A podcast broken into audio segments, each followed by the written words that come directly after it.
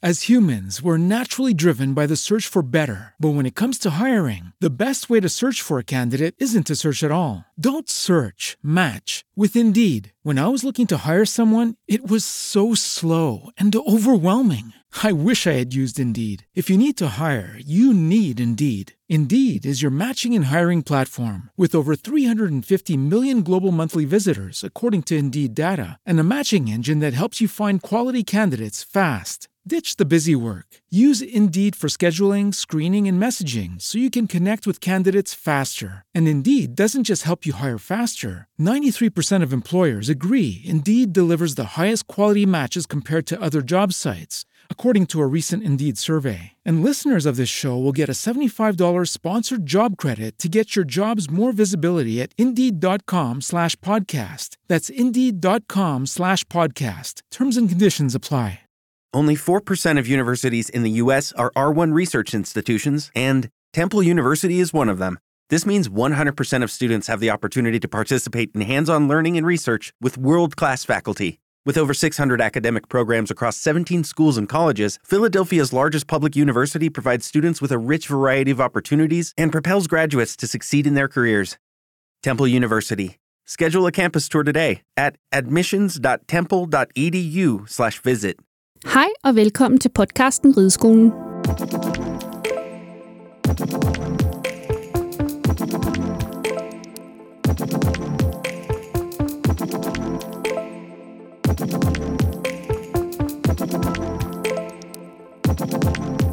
Den her podcast den er til dig, der elsker heste, og som ønsker at blive klogere på ridningens svære kunst.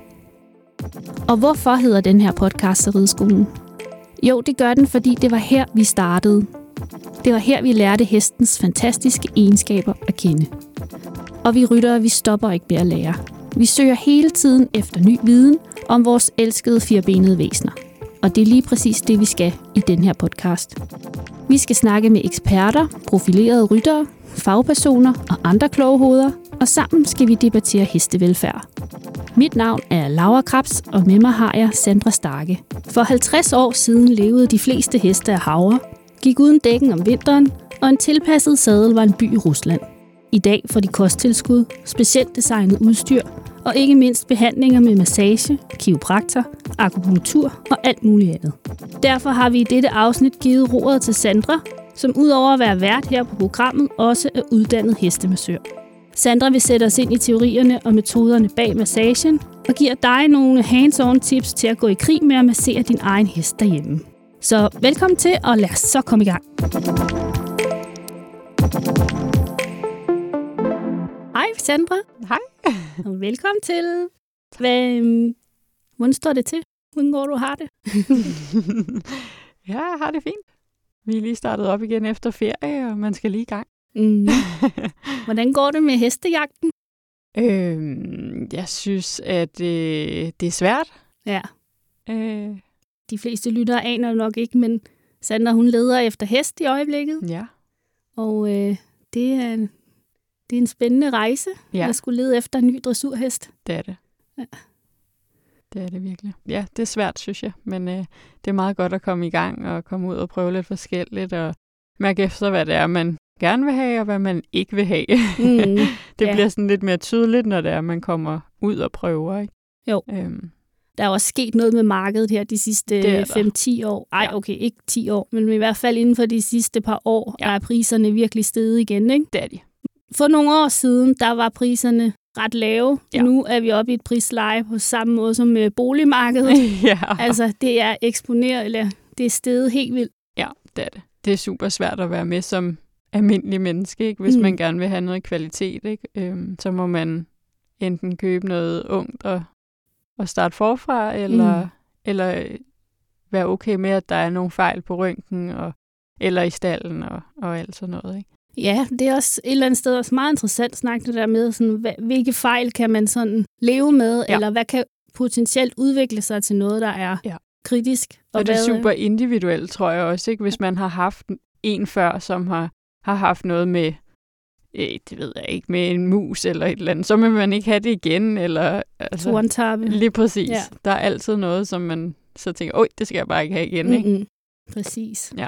Ja, det er, det er virkelig svært marked, Ja. og, og der er mange ting, man skal kigge efter. Og så er der jo også sket rigtig meget med, med købeloven, Ja. kan jeg forstå. Det er der.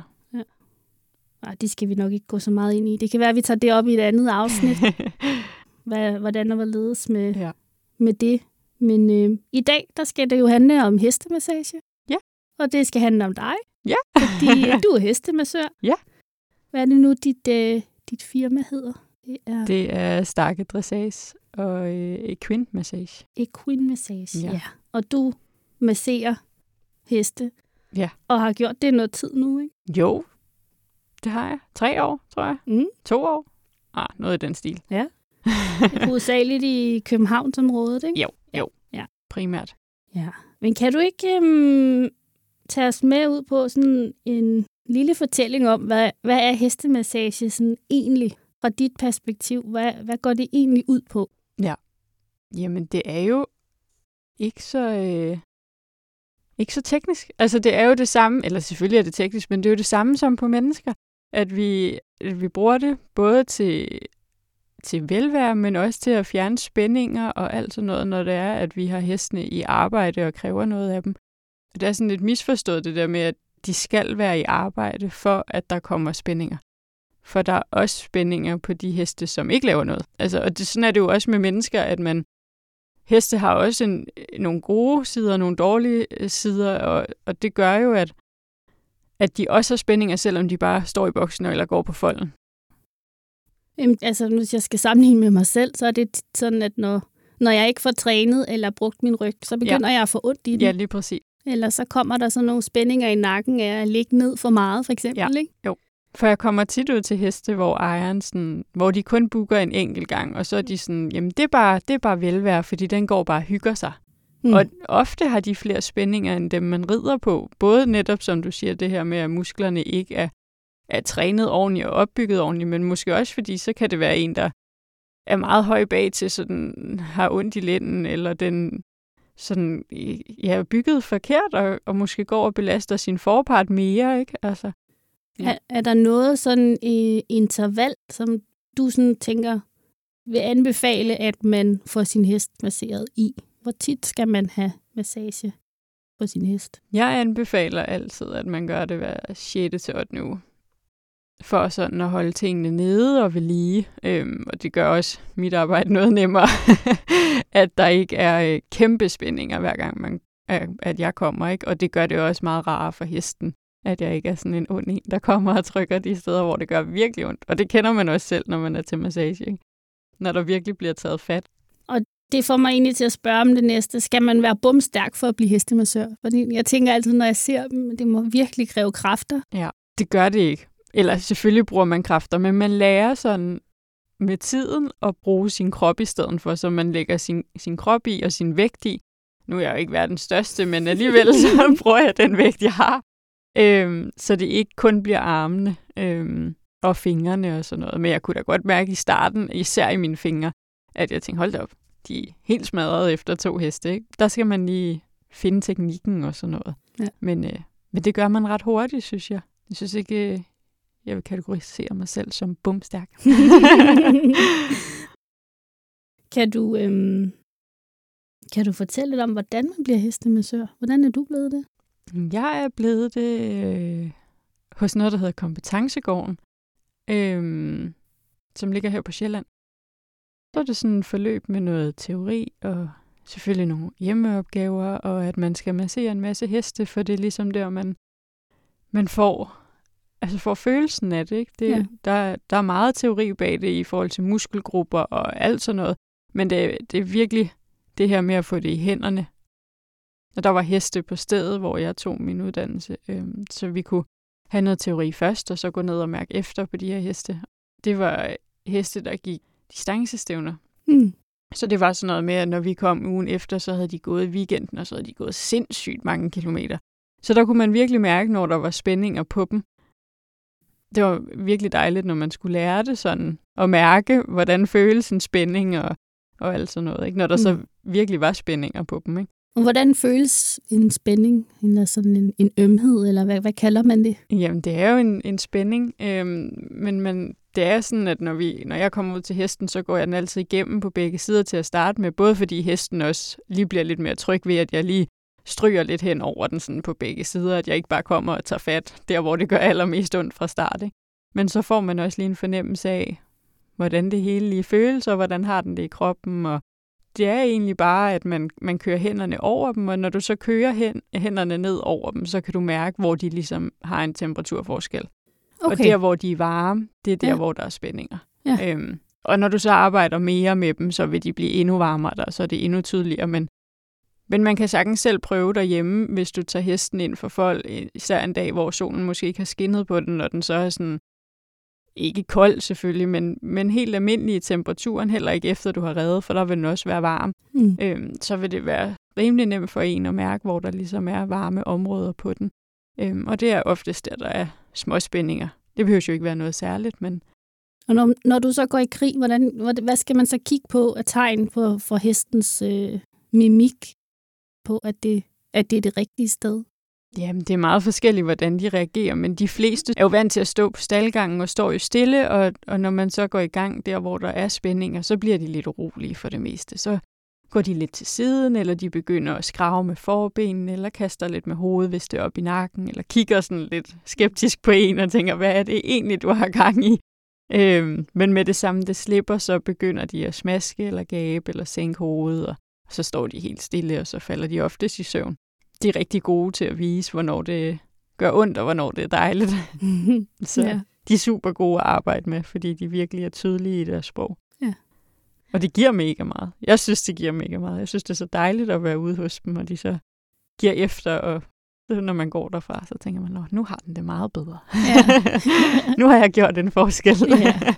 ja, men det er da også det er da super meningsgivende. Altså, ja. tænk, hvis man går rundt og har ondt i ryggen hele tiden, for ja. eksempel, og ikke og ikke få behandling for det. Ikke? Jo, lige præcis. Og der er bare rigtig mange heste, der går rundt med både ondt i ryg og lænd, og især også i nakken. Ikke?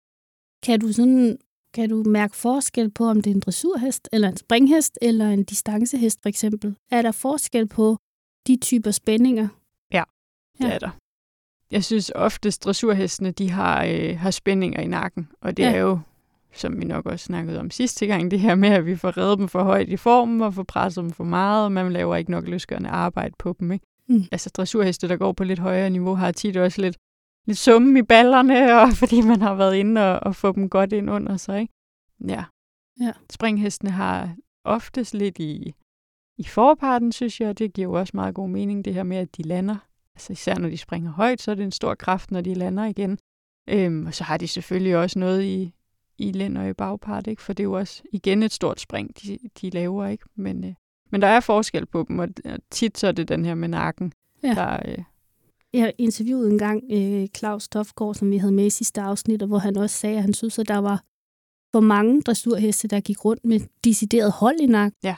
Er det noget, du kan genkende? Ja, uden tvivl. Og det, det er næsten alle heste, man kommer ud til, der har en lille smule i nakken, men især dressurhesten, ikke? Ja. Øh, og også nede i kæben. Ja. Og det er jo, fordi de går og spænder. Der er mange heste i dag, der går sådan og tykker lidt, lidt meget på bidet, ikke? og går med hovedet en lille smule på sned og sådan noget. Ikke? Og hvis de gør det hver dag, når man rider, så kan man jo ikke undgå, at det giver spændinger i den ene side eller i den anden side. Ikke? Interessant. Ja. Men øh, nu var vi jo lidt inde på det her med, hvordan sådan massage rent praktisk foregår. Du siger, at man starter med ligesom at, at gå hesten igennem, mærke ja. og temperaturforskelle. Ja. Øh, er der andet, man du sådan gør, når du... Jamen, så går man jo i gang. Nu er jeg jo både massør og kraniosakralterapeut, så jeg er sådan, mm. jeg, øh, jeg laver lidt blandet. Det synes jeg giver mest mening, og det er også det er meget rart, at man har nogle forskellige ting, man kan gøre, alt efter hvordan hesten har det. Jeg har danser for eksempel, min den røde hoppe, hun er ikke så meget til at blive berørt meget. Så hun er ikke så glad for massage. Hun er sådan lidt, åh, gider du lige lade være med at røre ved mig? hun synes godt, det kan blive lidt for meget. Øhm, hun er meget bedre til kraniosakralterapien, hvor det sådan lidt mere er stille berøringer og på, på punkter i stedet for, så jeg ikke sådan står og kan bare godt igennem på hende. Det kan hun ikke så godt lide de steder, hvor hun er øm. Og det er meget forskelligt fra hest til hest, hvad de ligesom er til. Der er også nogen, der synes, det er rigtig svært med kraniosakralterapien, fordi man står meget stille på de punkter, øhm, og så er det jo kroppen, der ligesom selv på en måde øh, altså hjælper til at give efter. Øhm, og der skal de jo finde noget ro i det. Der kan de godt blive meget urolige, og det er jo selvfølgelig, fordi det summer og prikker og alt muligt i kroppen. Ikke? Så det er meget forskelligt, hvad jeg sådan lige bruger på dem. Ja. For dem, der ikke lige sådan helt er skarpe på det, kraniosakralterapi, kan du lige sådan kort fortælle, hvad det er egentlig? Kraniosakralterapi er øh, i stedet for, at man sådan øh, ved massagen der kommer man hele kroppen rundt øh, og, og masserer sådan godt i dybden, ligesom en, en, en almindelig massør vil gøre. Øhm, og ved kraniosakralterapeuten, eller terapien, der kører man mere sådan omkring overlinjen og ryggen på hesten, og, og har nogle punkter, som man, man holder på, samtidig med at man holder på, øh, på overlinjen, hvor der kører øh, nogle, øh, nogle baner på hesten. Og det er så, øh, så der, at når du holder de punkter, så giver det efter.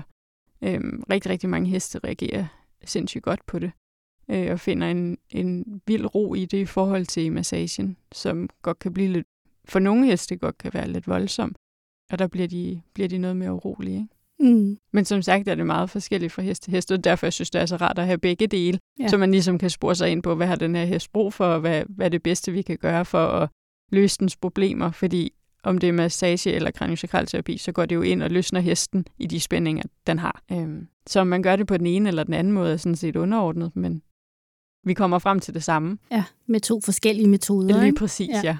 Ja, vi skal, vi skal selvfølgelig huske at sige, at massage, hverken hestemassage, øh, som du får en massør, eller øh, som du selv gør derhjemme, kan stå i stedet for en dyrlægeundersøgelse, hvis der er problemer, eller hvis man er i tvivl. Lige det er bare lige, så vi, vi får det med, fordi det er selvfølgelig vigtigt, at hesten har det godt. Ja, ja. det er det vigtigste. Hvad, øhm, lad os prøve at snakke lidt mere om det her med spændinger. Hvad er det for nogle typiske ting, man finder? Hvad er en spænding egentlig? Jamen, det er jo ligesom med, med en selv, når man går rundt og tænker, åh, det strammer lidt i den ene skulder, eller... Og oftest, når man så går med det et stykke tid, jamen, så strammer det sgu også ned i lænden, ikke? Og øh, lige pludselig så strammer det også et andet sted, og det er fuldstændig det samme på hestene, at så har de måske lavet en eller anden dum bevægelse på folk. De har stået i vejen for den, der øh, fører flokken, og så skulle de vende hurtigt rundt, og så har de fået... Så er de blevet lidt stramme i den ene skulder, for eksempel. Og oftest, når man er, er stram i den ene skulder, som jeg siger, så sætter det sig ned i lænden i modsatte side, og det gør det også på hestene. Det er meget sjældent, at det er på samme side, altså kun er på den ene side, at der er spændinger øh, så skal det være, fordi de sådan decideret er faldet, eller noget i den stil. Ikke? Så en, en spænding er jo, på en hest er jo det samme som på et menneske. Ikke? En ømhed måske? Lige præcis. Ja. Det er det. Ja. Det er jo ikke fordi, der er selvfølgelig også nogen, der går rundt med låsninger og blokeringer, men ofte så, så er det spændinger, de, ja. øh, de går med. Ikke? Så man kommer med på den ene eller den anden måde. Nogle gange kan man jo komme ud og altså, tage sin hest og så tage op og ride, og så tænker man, okay, hvad er der lige sket siden i går, hvor jeg havde verdens bedste ridetur, og nu er den bare helt smadret. Mm. og det kan jo både være spændinger, men det kan jo også være fordi, at, at de har lavet et eller andet dumt, ikke? Øhm, som vi ikke har set, for vi kigger jo ikke på dem hele tiden. Nej, nej, nej. Vi er, vi er jo ikke sammen med dem 24-7. Altså. Selvom vi gerne vil. Ja. ja, det er rigtigt. Okay, når, man så sådan, når du så har været igennem og, og behandlet en hest, så hvad, hvad, hvad gør man så? Jeg synes nogle gange, når, når, når jeg har set øh, en hest blive masseret, så står de sådan og klapper den nede på, på bringen, eller sådan. Det, det er sådan meget sjovt. Er der sådan noget, man gør, når man slutter? Nej, jeg plejer lige sådan at ruske et forkert ord, men sådan lige, ja, køre den over sådan, og så, så bruger jeg jo øh, beamer til alle mine øh, klienter, som så får det her beamerdækken på, og det bliver lagt på til sidst, som ligesom går, kommer helt i dybden med alle de ting, som jeg måske ikke kan komme ned til. Hvad er et beamerdækken, bare lige når vi... Beamerdækken går ind og øh, ja, sætter gang i, i, i blodcirkulationen, øh, og hjælper med at restituere hurtigere og det er, sådan, det, er det varme, eller er det lys, eller er det magneter, det er, eller hvad er det? Det er elektromagnetisme. Elektromagnetisme, okay. Spændende. Ja, så det slutter jeg af med. Ja. Men det er jo forskelligt, hvad man gør. Ja. Men øh, jeg synes, det lige giver det sidste til dem. Kan du mærke forskel på dine egne heste, når du, når du har masseret dem? Hvordan føles de så sådan dagen efter? Jamen, der er stor forskel på dem, og så er de meget blødere. Især nu, når de er vant til at få massage, så tager de, altså, så tager de bedre imod det. Nogle gange, første gang man er der, kan de godt stå sådan og spænde lidt og, og man kan godt synes, at de virker lidt mærkelige i kroppen dagen efter, men det er jo også, hvis man har været vant til, at de er på en speciel måde, og de så lige pludselig mærkes anderledes. Ikke? Så skal rytteren også lige sådan finde ind på, hvordan er det nu, og nu har jeg jo reddet sådan her i lang tid. Ikke? Men, øh, men så lad os, øh, lad os kaste os lidt ud i nogle af de her sådan, ting, man kan gøre derhjemme, hvis man sådan skal, skal hjælpe sin hest lidt på vej. Selvfølgelig så skal man jo altid ringe efter dig. ja, det skal man. Selvfølgelig skal man det. Men hjemmeøvelser og ting, det kan jo være med til at vedligeholde noget af det, som en massør gør, eller forhindre, at der kommer stivhed eller ømhed eller spændinger ja. mellem øh, massagebehandlingerne af en professionel, for eksempel. Ikke? Mm. Så øh, lad, os, øh, lad os kaste os ud i det. Ja. Hvad, hvad kan man gøre for at hjælpe sin hest? Jamen, man kan jo altid, når man striler den, så, øh, det gør jeg i hvert fald selv, så har jeg sådan en massagebørste af en eller anden art. Det behøver slet ikke være noget fancy, men bare sådan en med nogle knopper på, og at man bare sådan står og kører den i cirkler, øh, og kører den på de store muskelgrupper hver dag, stille og roligt, sådan i hestens eget tempo. Hvis den synes, det er vildt ubehageligt, så gør man det nok for hårdt, øh, eller for voldsomt, men det sætter gang i blodcirkulationen, og det hjælper altså hesten rigtig meget, hvis man gør det hver dag på begge sider, og man ligesom sørge for at køre hele kroppen rundt. De fleste rytter har også en idé om, hvis man for eksempel har været over at træne hårdt, eller været til undervisning, eller til stævne, så har man nogenlunde en idé om, hvor ens hest øh, svagheder sidder. Og ofte synes de, det er mega dejligt at blive, øh, blive masseret der med, med sådan en massagebørste. Så det kan man absolut gøre. Det vil hjælpe hesten. Og hvor sidder de store muskelgrupper, sådan, hvis vi lige skal være helt konkrete? Store muskelgrupper er jo altså, omkring overlinjen, og så er det skulderen, og så er det altså bagparten sådan i, i øh, ikke lænden som sådan, men, men mere sådan ballerne. der, hvor de sådan rigtig er bløde, eller skal være bløde, ikke? der kan man sådan rigtig få lov til at, at gå helt amok med den strile der. og det er bare sådan en ganske almindelig gummistrile, for ja, eksempel, eller præcis. sådan noget ja. til, til 15 kroner. Ja, i... ikke noget, øh, ikke noget fancy. Bare, øh, bare med dutter på, det synes de altså er dejligt. Og som sagt, så sætter det hele virkelig gang i, i blodcirkulationen, og det, det hjælper kroppen til at restituere hurtigere.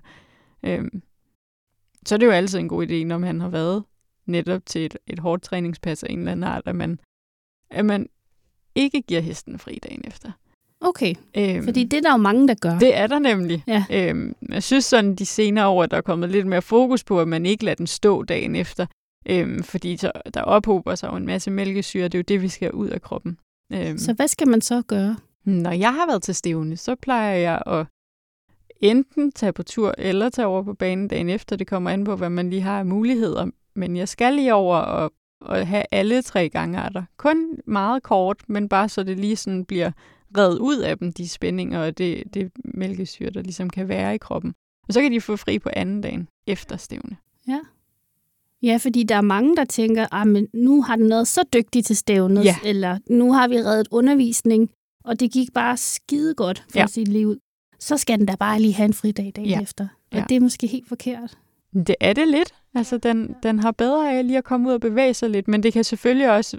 Nu er det jo meget forskelligt, hvor meget heste går på folk, men hvis de går på folk en hel dag, så er det også fint nok. Altså mm. det der med, fordi så ved man, at, at hvis det er store folde, så har den været ude og bevæge sig godt. Ikke? Men det er det der med, at, at de skal helst ud og bevæge sig, så, øh, så man får mælkesyren ud af kroppen. Ikke? Ja. Øh, det har de altså bedst af. Så må de godt få fri dag, dagen efter.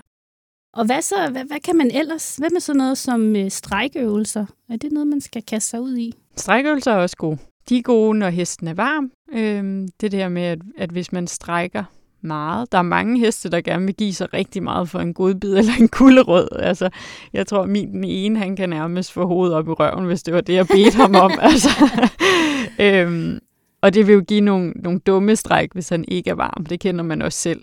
Okay. Øhm, hvis man er kold og lige pludselig synes, man skal gribe efter et eller andet, når man kaster sig, så gør det også, kan det gøre meget ondt. Ikke? Ja. Så det er det her med, at det er vigtigt, at hesten er varm. Den enten bare er blevet longeret, eller har været været i arbejde, været over at ride, ikke? Øhm, og så lave, øh, lave strækøvelserne efter det. Efter, når ja. den er stadig er varm? Ja. ja. Hvad, hvad kan der ske, hvis man, hvis man laver dem, når de er kolde?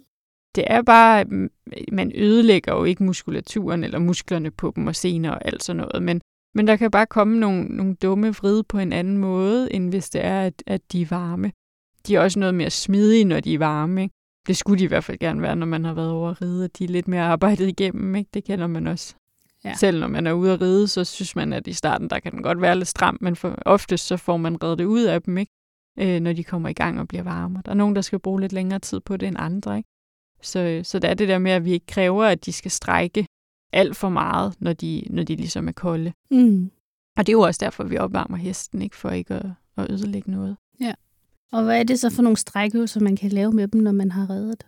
Jamen, der er jo de helt, helt standard, som vi næsten alle sammen mm. kender til begge sider. Øh, altså, at vi tager, tager en godbid eller en gulerod, og de så strækker halsen ned mod bagparten til begge sider. Man kan stille sig sådan, så man står ved hestens skulder, og den så skal strække sig ud omkring en, fordi så bliver den ikke for snæver. Så, øh, så er man ligesom sikker på, at den får rundet sådan lidt mere igennem hele kroppen, og det kommer sådan... Det er jo, det er jo den modsatte side, den, end den, man står på. Ja. Den får stræk i, ikke? Jo. Øh, så er det godt, at det bliver et stort stræk i stedet for. Ja. Øhm, for hvis man ikke står ved skulderen, så kan de godt sådan krølle sig lidt og blive snævere, og det er jo også det, vi prøver at ride ud af dem, når vi ja. rider på dem. Lige præcis. Øhm, så det er det der med, at man skal tænke på, at når man laver strækøvelser på dem, så skal vi lave musklerne lange. Så der, dem kan man lave til begge sider. Så er der den ned mellem forbenene, den tror jeg også, vi alle sammen kender. Yeah. Det kan godt være lidt svært for nogle heste, sådan, hvad det er, man mener. Sådan, øh, man kan guide dem lidt med den anden hånd i grimen til sådan at vise, hvor det er, at, at ens anden hånd er henne, fordi det er sådan lidt en blind, blind vinkel for dem. Ikke? Øhm, så ens hånd forsvinder hurtigt, og så nå, så tager jeg hovedet op igen. Ikke? Ja, ja, ja. øhm, men øh, den er også god til at, at strække den. Mm. Så kan man lægge en hånd på bringen og bede dem om at strække hovedet fremad. Der er det vigtigt, at de sådan strækker helt lige. Det kan man sådan korrigere lidt ved at rykke godbiden til den ene eller den anden side, alt efter hvor de ligesom måske lægger hovedet på sned. Det er der jo nogle heste, der gør også, når du rider dem, og det er jo fordi, de har en, en svaghed i den ene side. Ja. Øhm, og så er det nemmere for dem at gøre sådan. Ikke? Der er det vigtigt, at man får det lige stræk. Det kan godt kræve lidt træning nogle gange. Mm. Fordi der er mange heste, der når også bare sådan når de tigger eller, eller skal have en godbid, så lægger de hovedet lidt på skrå og sådan, nej, hvor er jeg sød nu, ikke? jo. jo, jo, og der er, ligesom mennesker har hestene jo også en, en god side og en dårlig side. Lige præcis. Altså, eller er højre og venstre håndet, ja. håret, eller ja. hvad man ja. kan sige, ikke? Jo, lige øhm, præcis. Ja. Det er der. Er der andet, man sådan kan strække? Mm, så kan man strække forbenene lidt, hvis man tager fat nede, og så træ, altså nede ved omkring kodeled og hoven der, og så, øh, så løfter det op og trækker stille og roligt frem og ned. Mm. Øhm, der vil hesten selv, der vil, du, altså vil man tydeligt kunne mærke, sådan, hvor meget den vil, vil følge med. Ja. Og der er det sådan, at man tager det i hestens tempo. Det giver et godt stræk op igennem skulder på hesten. Mm.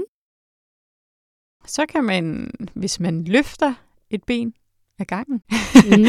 øh, så kan man sådan løfte op og køre det lidt i cirkler, eller Ja. Når man er rigtig god, kan man køre det lidt i 8-tal, og det kommer an på, hvor smidig ens hest er. Det kan man faktisk både gøre foran og bag til. Nå, okay. Øhm, bag til løfter man ikke benet så voldsomt meget, når man gør det. Det er ikke sådan, at det skal helt op under maven, nej, før man... Nej, nej. Men det er sådan, der må man lige sætte sig på hook og lige kende sin hest og være ops på, at den selvfølgelig ikke lige pludselig trækker benet til sig. Ja.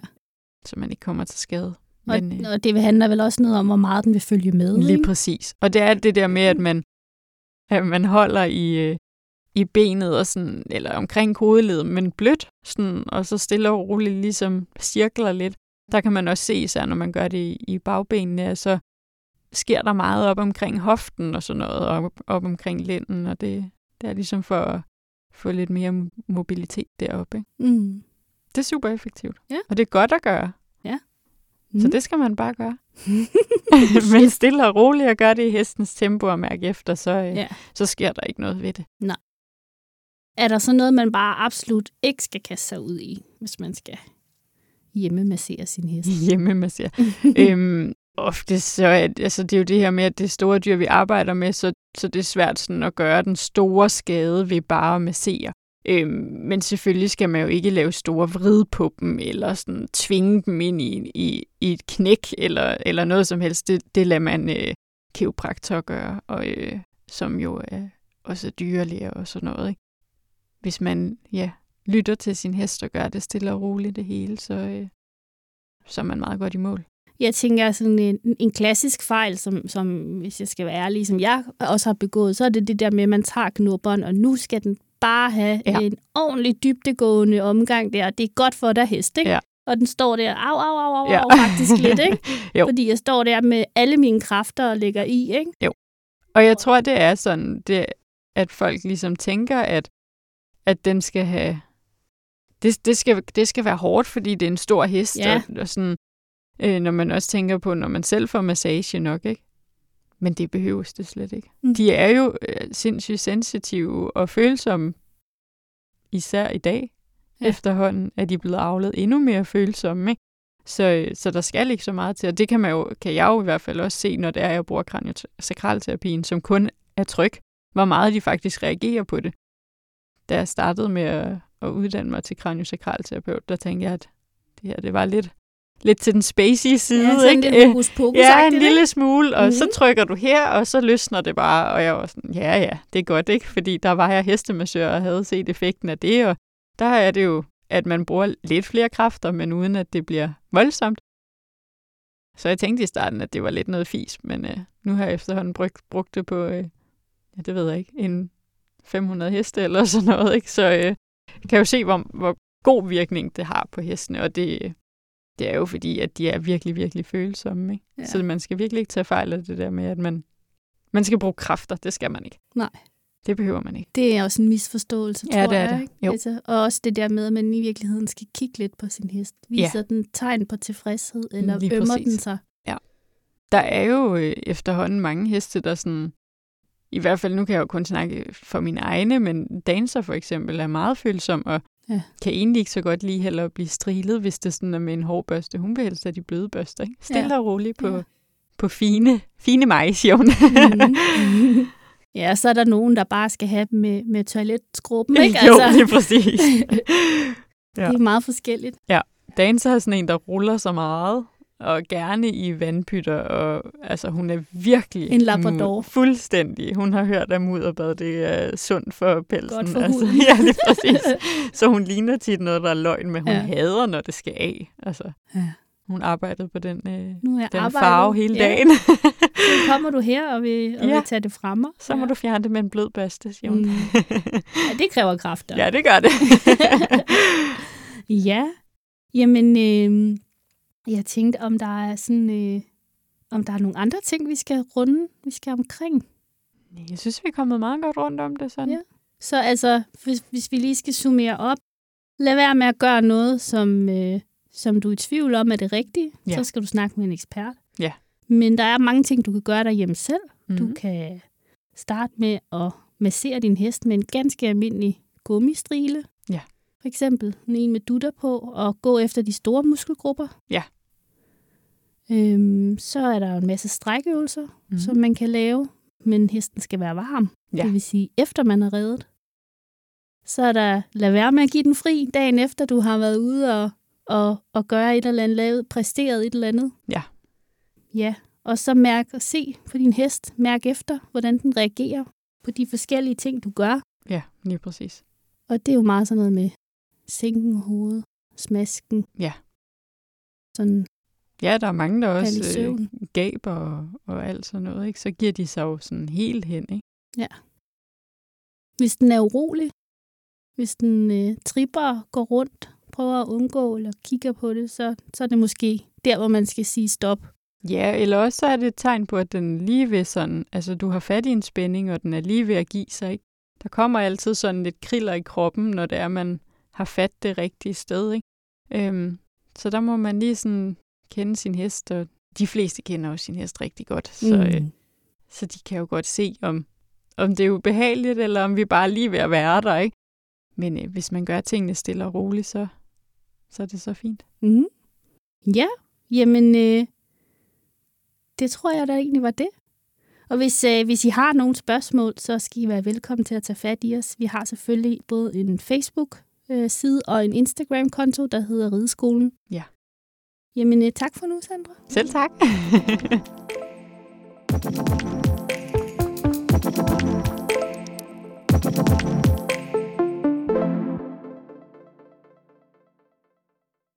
When you drive a vehicle so reliable it's backed by a 10 year, 100,000 mile limited warranty, you stop thinking about what you can't do and start doing what you never thought possible. Visit your local Kia dealer today to see what you're capable of in a vehicle that inspires confidence around every corner.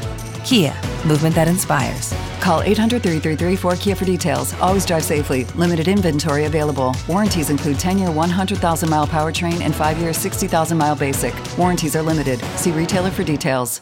Lucky Land Casino asking people what's the weirdest place you've gotten lucky? Lucky? In line at the deli, I guess? Aha, in my dentist's office.